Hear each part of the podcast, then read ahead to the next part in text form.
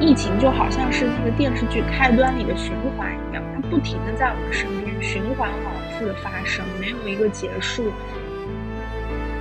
日子在往前走，然后好像没有改变什么，好像又变了什么。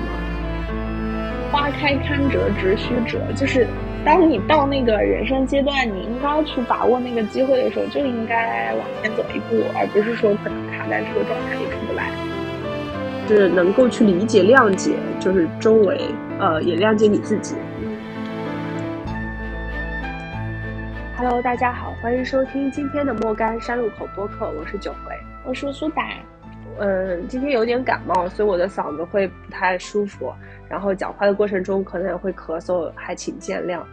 然后这期播客呢是。呃，我们播客两周年的一期特别节目。呃，这期播客我们是在苏打家进行一个录制。嗯，然后值得一提的是，就是今天苏打家里又成了他跟猫咪共处的一个小天地了。对，就是之前跟大家说过，我的家人来到杭州，然后跟我共同生活了一段时间。今天他们正好回家了。对，苏打又自由了。对，然后又过上了一人一猫的生活。突然间就想到了，我们两年前在刚开始做这期播客的时候，也是在我家里。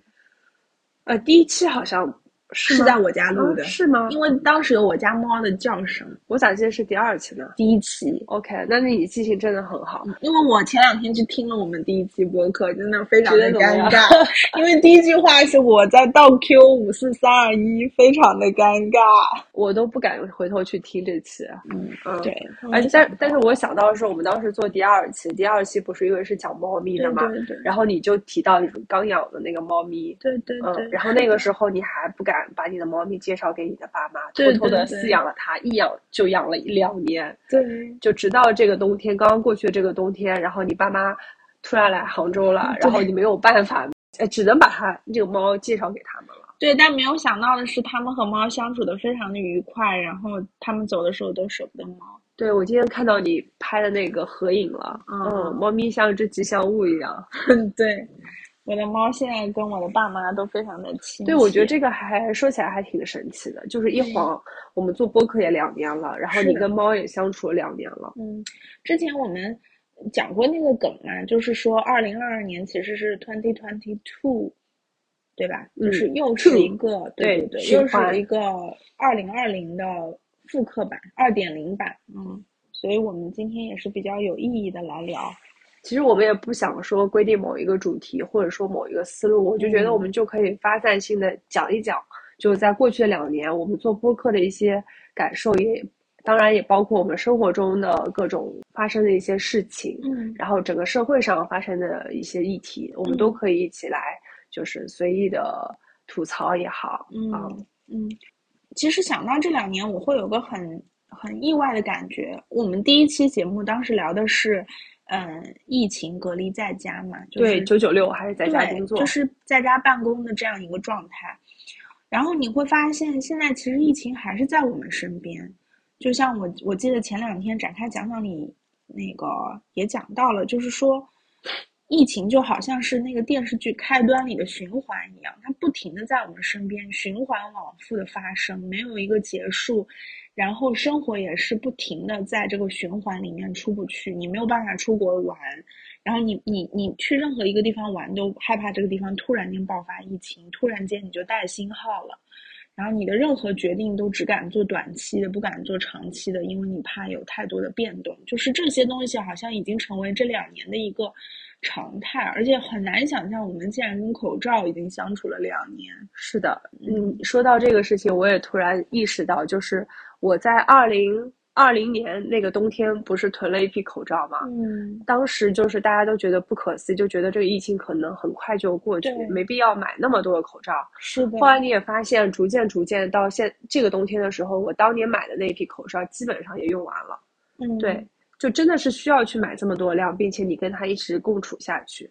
对，然后还有一个就是，其实，在录播客的这个时刻，我们杭州不是又有疫情了嘛？对对。想起来，当时一月份的时候，杭州也是疫情。是的。就而且这个间隔期越来越短，因为上一次疫情是十二月，十二月一月对，一直延续着。你会觉得说，你在这个开端电视剧般的循环当中，真的就出不去了。嗯，因为我本来最近天气正好转暖嘛，然后好不容易跟朋友们预约了一些，比如说近期的出游计划，或者说见面的计划，你都会发现真的是很魔幻。我还已经递交了那个年假的那个申请，嗯，是打算三月底就是忙完之后可以出去度个假的。对，然后现在也不知道。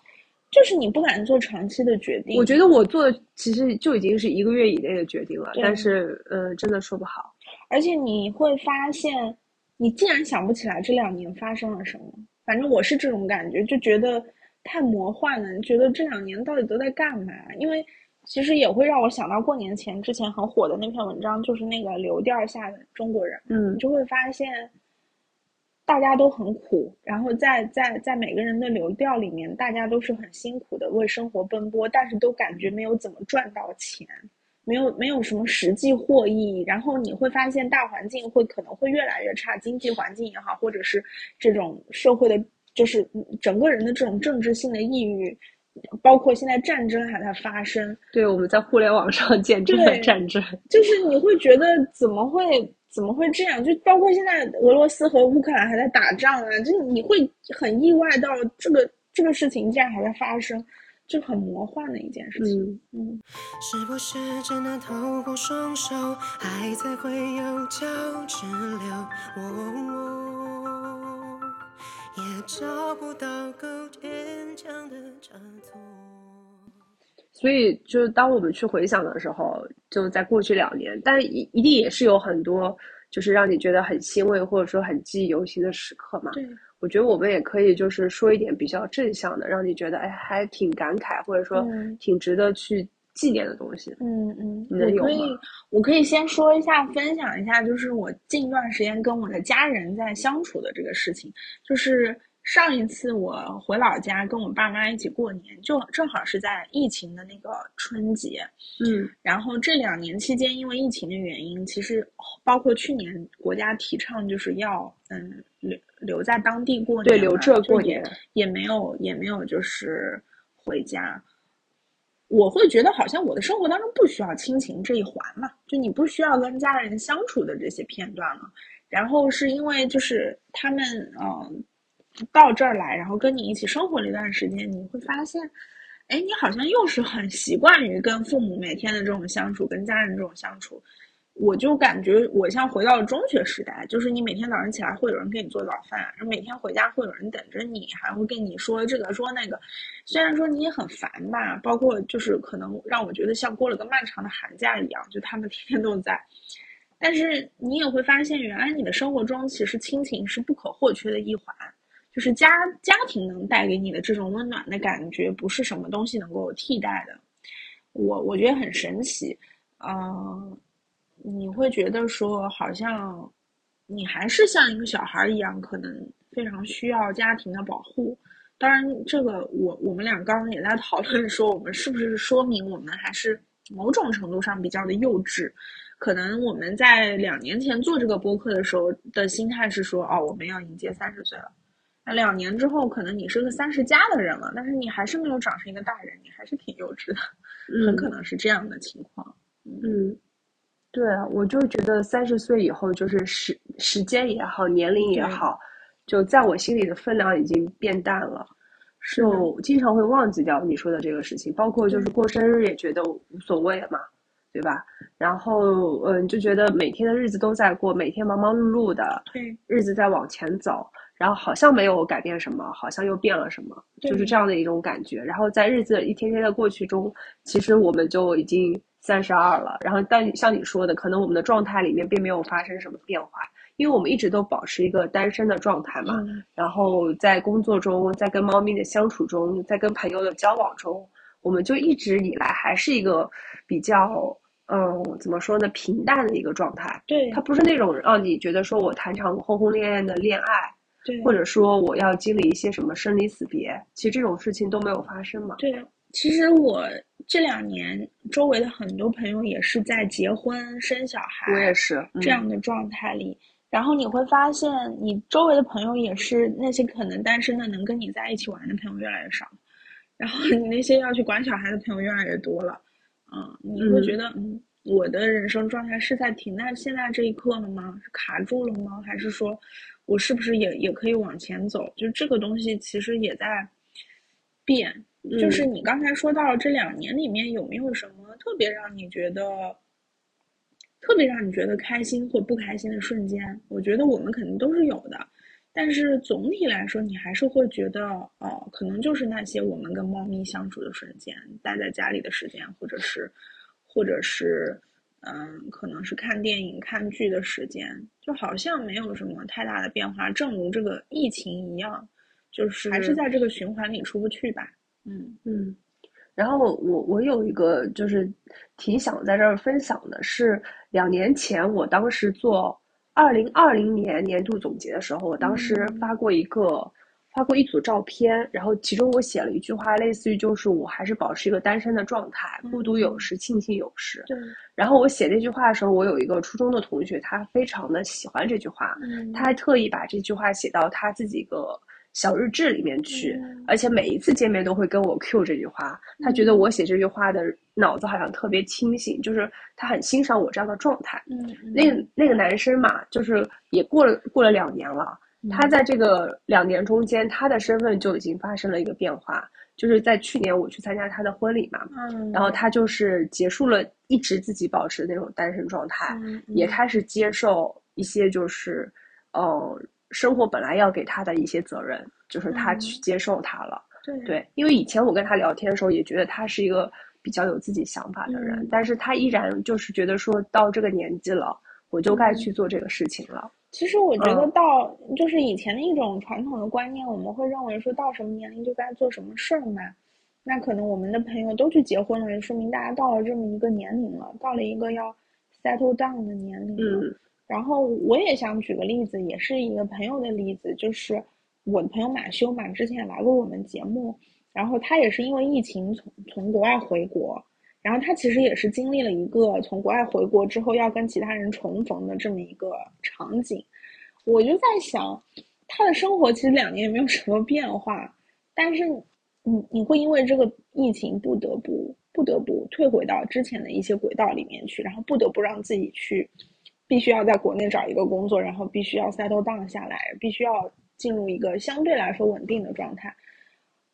我就想，就是就是这个事情其实也很魔幻，包括我们的很多的同学朋友也是在这两年里面不得不从国外回国。然后，包括我自己关注的很多 UP 主都是，就是本来是在国外的，然后他又回国了，然后变成了天天发一些国内的东西，就是很很神奇的一件事儿。嗯嗯，还有比如说像来过我们播客的朋友，其实生活状态也有挺多变化。比如说我举个例子，就是我们之前第一年来过我们播客的 Perry 嘛，他当时是从互联网公司出来，去到体制内，然后他前两天在跟我聊天的时候发发。就是告诉我说，其实他在体制内的考评都是倒数第一，就是就是会想不到他以前在互联网公司是个很拼、很很要往前的一个人。然后他觉得，我就算考评最后一名，我也无所谓，因为反正体制里大家的收入都是一样的，并且他也逐渐接受了这种生活。他也会发现，我的生活没有以前在杭州那么丰富了。但是我的生活当中多了一些跟自己相处的时间，包括他现在还谈恋爱，有一个稳定的恋爱关系，就是生活变得多了一些开心的元素。还有我们之前说冯老师嘛，他也是就是即将步入结婚这个状态，就是你会觉得好像这两年有些朋友也是生活在不断的往前推进，然后就是我觉得可能就是我突然想到一句话，就是花开堪折直须折，就是。当你到那个人生阶段，你应该去把握那个机会的时候，就应该往前走一步，而不是说可能卡在这个状态里出不来。嗯，但是就看你自己愿不愿意怎么去做。对，就是你的选择能不能够，能不能够接受自己这个选择带来的结果。嗯，之前上过我们播客的那个杨林嘛，因为他每年都会来跟我见面一下，然后。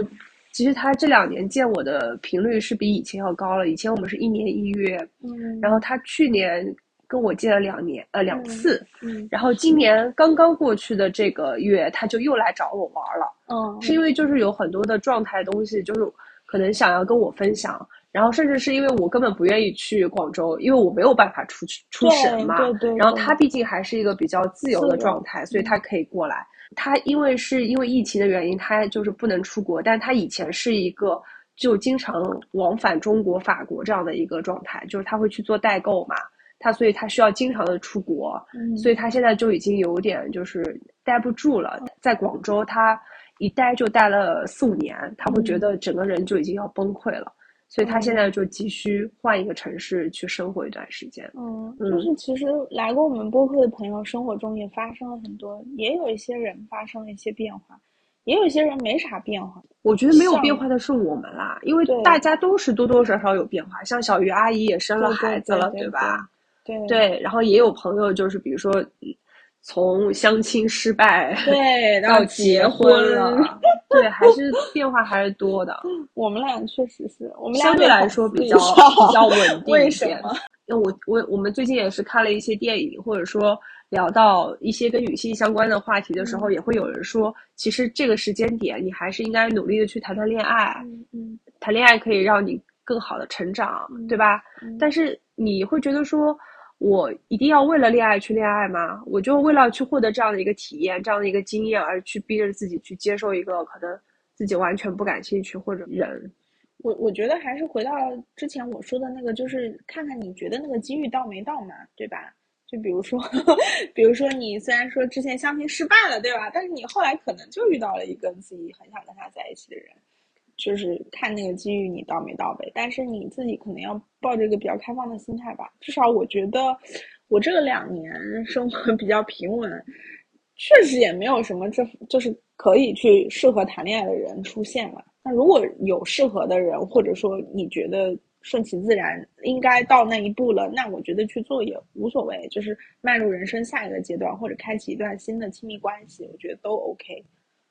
嗯，就像我养猫也是一个意外，对吧？就是突然间有一只合适的猫出现了，然后你就跟它生活在一起了，这也是一种缘分嘛。嗯，所以我不能说我们的状态没有发生改变是一件不好的事情。对对对，可能只是从漫长的三十年来看，你可能这两年比较平淡而已。对，但我想肯定对于大多数人来说，二十五岁到三十五岁这个人生阶段变化都是挺大的。对，你要做很多的决定。对。而且很多时候决定都是错的，对吧？这个我们可能过很多年以后才能知道。对，嗯，但是在当下，你一定是不要后悔自己决定，既然做了就做了。对，嗯，哎，我们这两年还有聊到什么循环往复的话题吗？因为我觉得我们其实聊了很多我们这两年看的电视剧，对吧？然后看的一些书啊啥的。就其实这个还是占据着这两年比较多的议题，因为对我来说就是不能出去旅行嘛。对对，以前一年两到三次的长途旅行，现在基本上是没有了。然后你这样的一些空闲时间就用来看剧、看电影比较多。尤其是以前我就说我一年可能就看三本电视剧，现在可能这个数字就会 double 一下了。哎，对，其实你这两年变得宅很多，对吧？对，我自己都感觉你宅很多。嗯。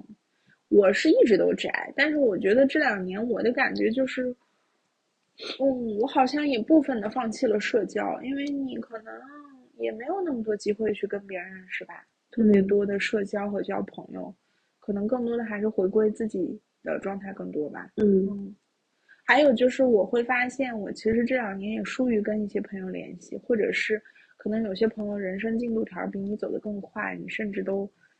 没有办法跟他聊些什么，应该说你精力有限，你也没有办法说一下子去，呃，顾及到所有人。是的，嗯，你可能最经常联系的，就像我们之前聊过，你最经常联系的朋友就那几个。对对对，是的，是的。但也因为这个播客，我们也跟一些朋友重新获得了联系。对，我们也新认识了很多的朋友。对，这个也是一个收获吧，算是。嗯，然后也有很多的朋友就是通过播客。然后就知道你在做播客，然后就会说，哎，那什么时候我能够上你的播客来聊聊天，分享一下？我觉得说来我们播客的朋友也不一定说他们是业内大咖，或者说是一些什么资深的爱好者，我觉得就是一些平平凡凡的普通人。但是每个人身上一定有他自己的闪光点。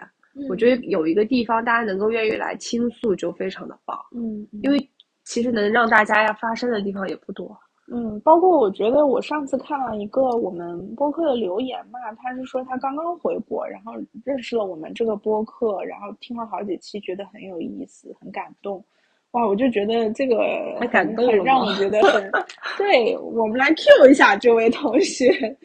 我们有一期播客里面有一位网友叫做叮叮当当的，然后他留言说他毕业之后就一直在非洲工作，然后。嗯，应该是二零二一年的四月吧，经历磨难回了国，然后也在杭州工作，并且在杭州发现了我们这个播客，感谢大家的陪伴。我觉得这个就让人觉得很戳心，对吧？对，就是有这样的一些朋友。其实我们是相互陪伴。是的，是的。对，也欢迎大家能够继续关注我们播客。我们暂时也没有考虑要弃更。而且我上一次听说一个很有意思的事情，就我现在的工作环境里面会有一些年轻的小朋友进来嘛，然后他们可能是从别的城市毕业或者是来杭州的，他们真的是会去自己去搜那个小宇宙上去搜跟杭州相关的词，比如说他周末去哪里玩，他会去搜吃什么，然后他就搜到了我在小宇宙上面搜，对，就是他就搜到杭州叉叉或者是杭州吃什么。他就搜到了我们的播客，我就觉得好意外，就是没想到我们俩也作为一个，对吧？你作为一个杭州人，我作为一个在生活杭州生活了一些年的人，新杭州人，对，能给别人一些建议，这个就很嗯，因为杭州系列就是我们虽然做的不多，对，呃，目前大概是五根吧，对对对，但是其实这个系列我自己非常喜欢，然后我也觉得应该要继续做下去，嗯，而且我觉得。对于一个城市的理解和了解，不管是吐槽也好，还是怎么样也好，在这个城市生活的人都会有更多的感触出来。对，这两年就是你刚刚不是有说我变宅嘛？其实我觉得我是会有更多的时间去了解这座城市，就是我去了很多我曾经二十多年都没有去过的地方。都是在这两年，就是自己去走了，去发现了。我觉得这一点就很好。其实也是你跟你的家乡重新链接的。对，而且在未来时间里，我觉得我会做一些事情，也是会跟这个城市有关系的。我前两天听了一个说法，就说听播客的人是九五后、零零后居多。我想说，哇，我们俩还是很年轻的，在这样一个年轻的赛道上，我有点不信的。真的，就是说，可能对于。Z 世代来说，听播客是是可能会成为一个习惯。就像我去问现在的零零后，你知道他们是没有百度，没有任何的搜索引擎的。那我就问他们，我说：“那你们想了解一个东西，你们会去看什么？”他我会去。小宇宙上搜，我会去小红书书上。小红书我 OK，但是小宇宙这个任务真的 真的让我觉得很意外，就是好像我我都已经这把年纪了，对吧？老不卡嚓了，还要在一个年轻的赛道上去跟这些年轻人竞争。对，因为这两年 APP 我们玩的比较多的也是什么小红书啊、微博这种的。对对对，微博都已经。微博我还是一直有有在每天看看热搜，对，然后我我再来说一下，就是过去这两年让我觉得觉得好像挺温馨或者怎么样的一些时刻吧，就有一个其实挺感慨的一个时刻是，好像是今年一月初吧，就是。就是西班牙那个圣家堂，就是它已经完工了嘛。圣家堂的那个楼顶，一直觉得说可能过一百年都不可能完工的一个教堂，就是一个建筑史上的一个奇迹，居然就完工。因为我我是很很多年以前我有去过圣家堂，然后当时大家就觉得说啊太美了，很想等到它完工的时候再去看一看。嗯，然后就是真的到它完工的这一天，大家都只能通过就是互联网视频的方式，就亲眼见证它那个。对，嗯，所以我们这两年其实也见证了一些非常魔幻的对对，然后还有就包括说那个，就今年我们也看到了奥运会，就这种历史性的时刻，也是让我去年的夏季奥运会，今年的冬季奥运会，对对对，不管怎么样，就是在疫情期间，我觉得能够举办这样的活动都是很厉害的，嗯，因为真的就是你想人也没有，现场没有观众，对，然后对于。哪个国家来说都是倾注了很多人力、物力、财力在做这个事情，而且你会发现，经过了疫情之后，大家会越来越珍惜这种有带一些滤镜又有点燃的时刻了。就是可能是这样的一个人类的盛会。对，就像今年我也没想到，就我们当时聊的时候，我们在那个年初那期播客聊的时候，只聊到一些奥运会现开幕式的东西嘛。后来就也没有想到，就二整个二月份，就基本上你打开热搜，全一页都是那不也是运动员的东西不能说吗？啊，对对对，有这部分的原因。然后等到三月份的时候，你打开一看，我操，全都是跟战争相关的，跟政治相关的，就这种状态还是少见的，因为。常年微博热搜都是跟娱乐新闻、八卦相关，嗯，所以我们所处的这个世界的话语，包括应该说什么、不该说什么，也被定义和界定了。对，但是我还是挺活跃在微博上面看看的，嗯啊。然后另外一个，我觉得这两年就是除了之前分享的，还有一个就是，呃，因为我不是去年在这个时间看选秀嘛，然后就有有了一段。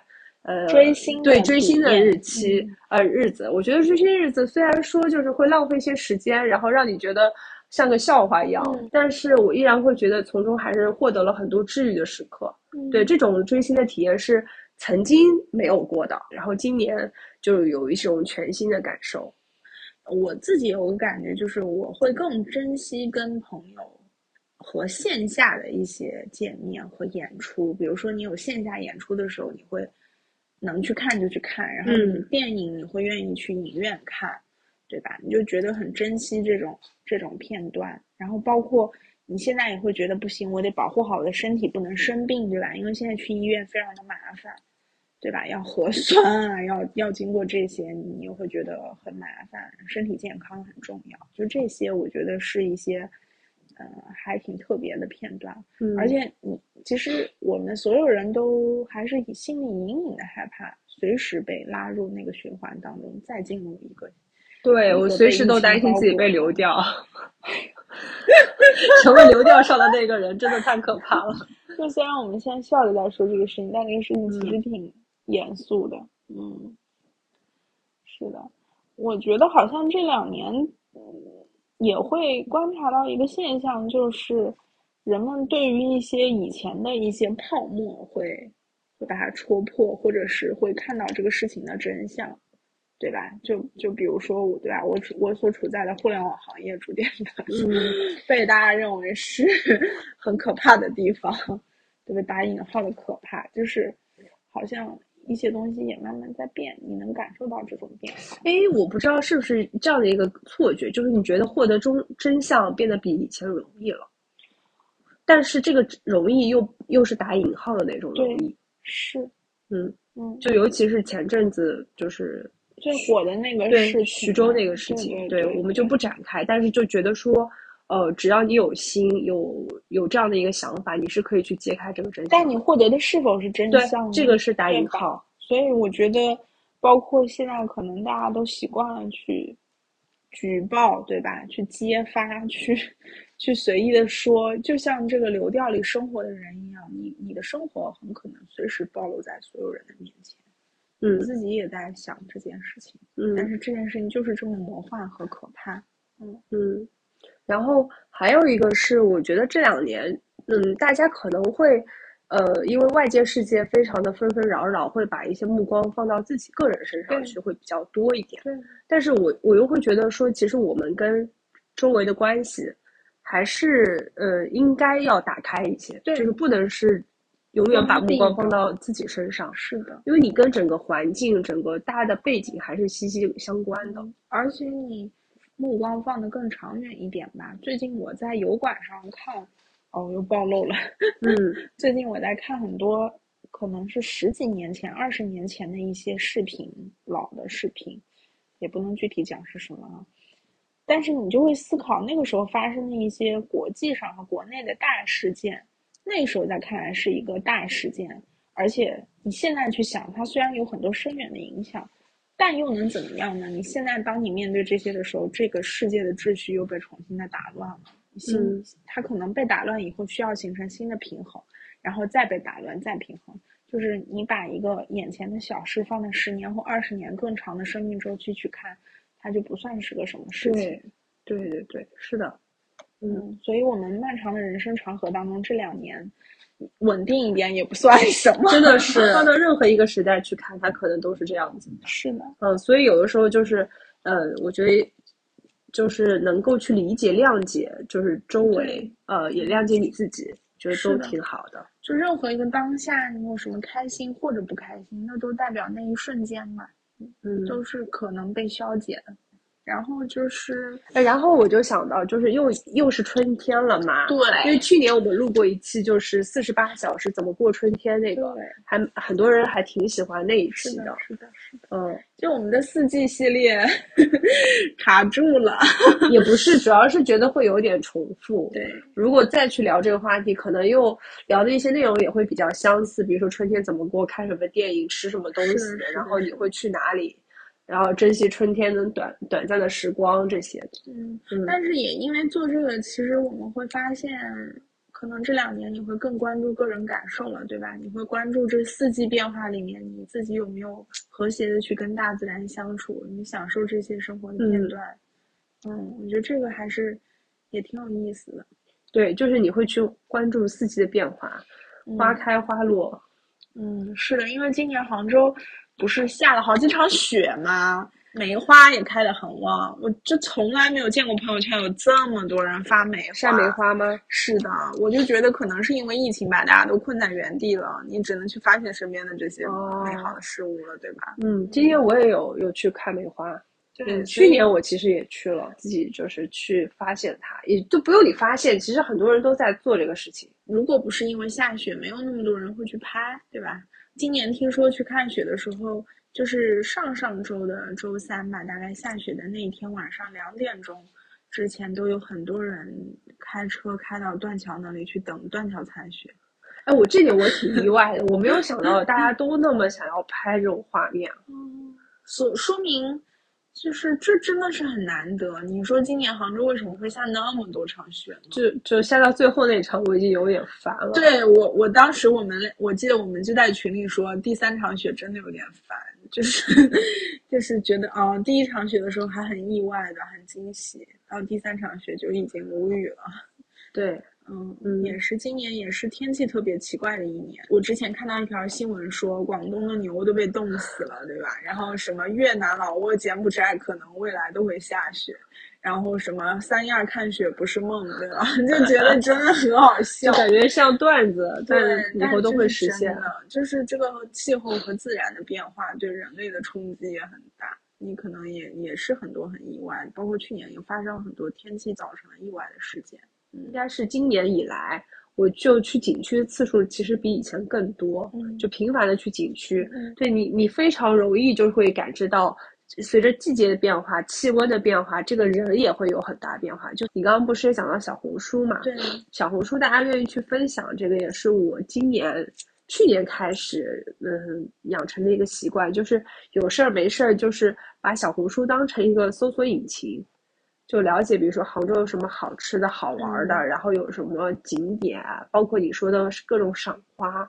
就我现在获取的第一渠道也是小红书。是的，因为我现在出去玩，到一个地方去搜攻略，我就是在小红书看嘛。嗯，对，我甚至会对着人家的那个视频去看，走到哪里看到什么，这里有一什么，那里有个什么，你会觉得这些东西在强烈的改变你的生活，然后可能这些人就是，对吧？就是慢慢慢慢这些分享会觉得，哎，成为你生活当中的一部分。On a wagon bound for market, there's a calf with a mournful eye. High above him, there's a swallow winging swiftly through the 那我们刚刚也聊了很多，过去两年我们做播客以来，就是一些，嗯、特别想要分享的东西嘛。那我们也可以探讨一下，就是说，在未来的一年，我们有什么实践的目标，或者说实践的计划。你先说。最基本的一点，我觉得是能够保时呃保证时间吧。嗯就我们可能现这两个月比较少更，呃，一个月才更了一期。就正常我们的频率应该是保证做到一年二十四期，嗯就这样的话正好是一个月两期。然后考虑到有的时候我们工作个人安排的原因，我们也会稍微做一些协调嘛。嗯然后我会觉得说，呃，欢迎更多没有来过我们播客的人能够来到我们的播客对。除了我们现在身边自己的一些小伙伴，我们邀请的一些嘉宾以外，嗯，其实如果说是我们一直以来的听众，跟我们俩都不认识的朋友，嗯我觉得也可以来报名，对就可以给我们留言或者是私信跟我们们说可以留一个联系方式。对，嗯或者他直接通过小宇宙或喜马拉雅的后台，应该是可以私信到我们的，嗯，可以？或者公众号也可以。对对，我觉得这个可以开放给大家，就是我们也欢迎和希望，包括今年我会感觉到有一个很强烈的感觉，就是你自己要打开自己，要多去跟一些别人去聊和分享，然后你的人际关系打开之后，对吧？就是可能会有各种各样意外的事情发生，可能会有一些新的灵感出现，所以也挺希望小伙伴们能到我们播客来做客的。嗯，然后还有一个是我们之前定的一个目标是一千个粉丝对嘛，对对，就如果一千个粉丝的时候，我们会考虑拉个群。但我们已经到了，没有，到了没有，两个加起来，那而且两个加，起来，这不会有重复吗？哦，会，你要去重的人数，我也不知道有没有去重的人。那我们再努努力吧。对，我们就小宇宙吧，好不好？啊，小宇宙到一千我们就拉群，对对可以，没问题。嗯，那还需要点时间呢。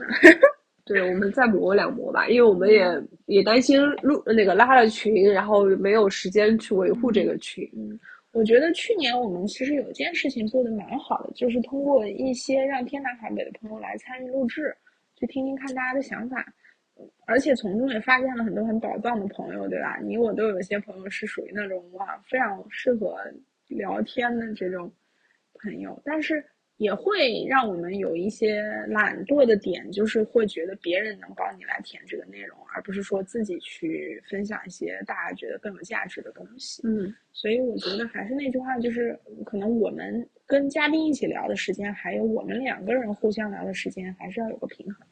嗯，对。然后另外我想说，就是做播客这个事情，它是一个输出的过程嘛。对但其实我们更多的是我们平常是要做一个输入，对就我们输入可能是通过别的播客，我们看的的剧啊、电影啊、综艺什么的。但是其实这两个过程中间，我觉得它都是在消耗我们的一些精力的。对所以有的时候也也非常就是希望大家能够谅解。对对对，对，我我我发现这两年我听播客的时间真的特别的多，我会听歌的时间都少很多，然后嗯大部分时间是用在听播客上。有的时候也会发现很多播客是很碎片化的了解一些东西，你可能系统的去认知一个东西，还是需要通过读一本书，然后有静静的时间坐下来去查一些资料，嗯，这个，所以可能播客只是一个让大家切入的一个角度，对真真正要去体验，还是要靠你自己，嗯，对吧？对。嗯然后另外有一个挺重要的点就是。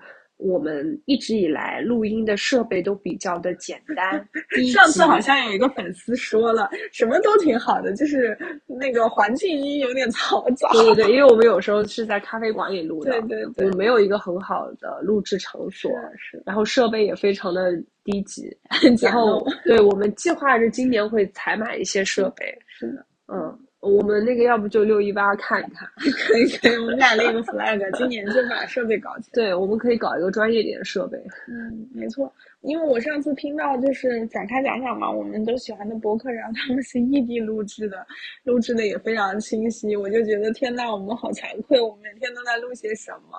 嗯，还有就是我们也欢迎一些有台来串台吧，因为我们其实没怎么做过串台，对吧？嗯。我们今年可以跟其他杭州播客看得上我们的、看不上我们的，我们去跪一跪。我没有跟有台串台，是因为我们没有去跟人家搜寻过。对我们两个人真的好封闭呀、其实九回在这一块比我，我刚已经说了，我的愿望是打开自己，对吧？那你负责，也 OK，去搞定一个也 OK，我我去拉两个，对吧？嗯，但最近我拉了不少我的朋友来播客，奇奇怪怪的朋友。那又如何？对，我们还是要可以去尝试拉一些友台来串台，嗯，对吧？然后就是也也也优化一下这个嘉宾的性别比例啊，多一些男性，对对对，多一些不同的声音 不。同的声音。也希望大家给我们提供选题。最近也有人主动给我们提供选题，有些朋友提供了什么电视剧怎么没有聊啊？电视剧《人间人世间》好的，好的，好的。那我们下次有空再聊。主要是《人世间》我还没有看完。那你赶紧看一下，因为去年我们好像春天聊了《觉醒年代》，对不对？对，我看了，我想起来这条留言了，因为他说了，我们上次聊了《沙海情》，大聊了对为啥《觉醒年代》，为啥这次《人世间》不聊？对，国产剧正面回答你，我还才刚开始看。对对对，但我我也希望我们的电视屏幕上能出现一些爱情剧、爱情电影，让我们来聊一聊爱情吧，不要你不是聊过花束般的恋爱吗？对，但是我们没有展开这个谈恋爱这个事情再去聊，我们好像很久没有聊这个话题。我们从来没有聊过爱情话题，我们聊过相亲话题，爱情神话我们都没有聊。哦，我们为什么没有聊爱情神话？我怎么知道爱情神话有什么可聊的呀？没什么 可聊的呀，就是一个还挺好的电影，对，为什么没有聊？不知道，没有什么可聊的，没有没有。因为我们很久没有做个人分享了，就是对对，然后那个时候我们不是在录年终总结，说到说《爱情神话》要上了，朋友们，《去看一看爱情神话》我们都去看了，但我们俩好像没有什么评论，无。就是就是怎么说呢，意料之中吧，没有说特别惊喜。嗯，对对对，已经很久没有出现让我特别惊喜的片子了。而且其实我现在很少看爱情类的东西。嗯，哦，但是最近有几个新上的综艺，又是恋综，一一个是 讲母胎 solo 的谈恋爱，一个是讲都是离了婚的男男女女然后谈恋爱的。这个如果感兴趣，朋友自己春天去看一下。但我觉得吧，春天就是我前两天听那哪个播客在聊啊，春天应该什么都想，什么都干，对吧？应该去想一些可能不太那个什么的事儿。我记得之前阿姨有讲过，三十岁以上的爱情在你人生中占的比例要降低了，浓度要降低了。我已经很低了，低到尘埃里去了。行吧，行，那这一趴就由我来承担。好的，祝福那个苏打今年走桃花运。谢谢你。关键是，social 也是我，这个这个爱情话题也是我，那你怎么办呢？我了解别的呀。旅行大自然，你快把你的植物学的朋友请来吧。对，再再安排。人家搞科研挺忙的。对，我们可以跟大家预告一下，我们今年已经已经安排上了一些选题。嗯，我们会会会安排的。可以，我觉得这期的氛围还是不错的，真的比较 轻松。因为我们俩真的好严肃啊！我去听了我们俩第一期播客，好严肃啊，就很想装作两个非常聊得很好的两个人在聊，但其实挺尬的。就就是那时候真的是非常的好笑。好呗，那就这样吧。两周年 特别节目结束。当当当，嗯，下期再见，再见三周年再见。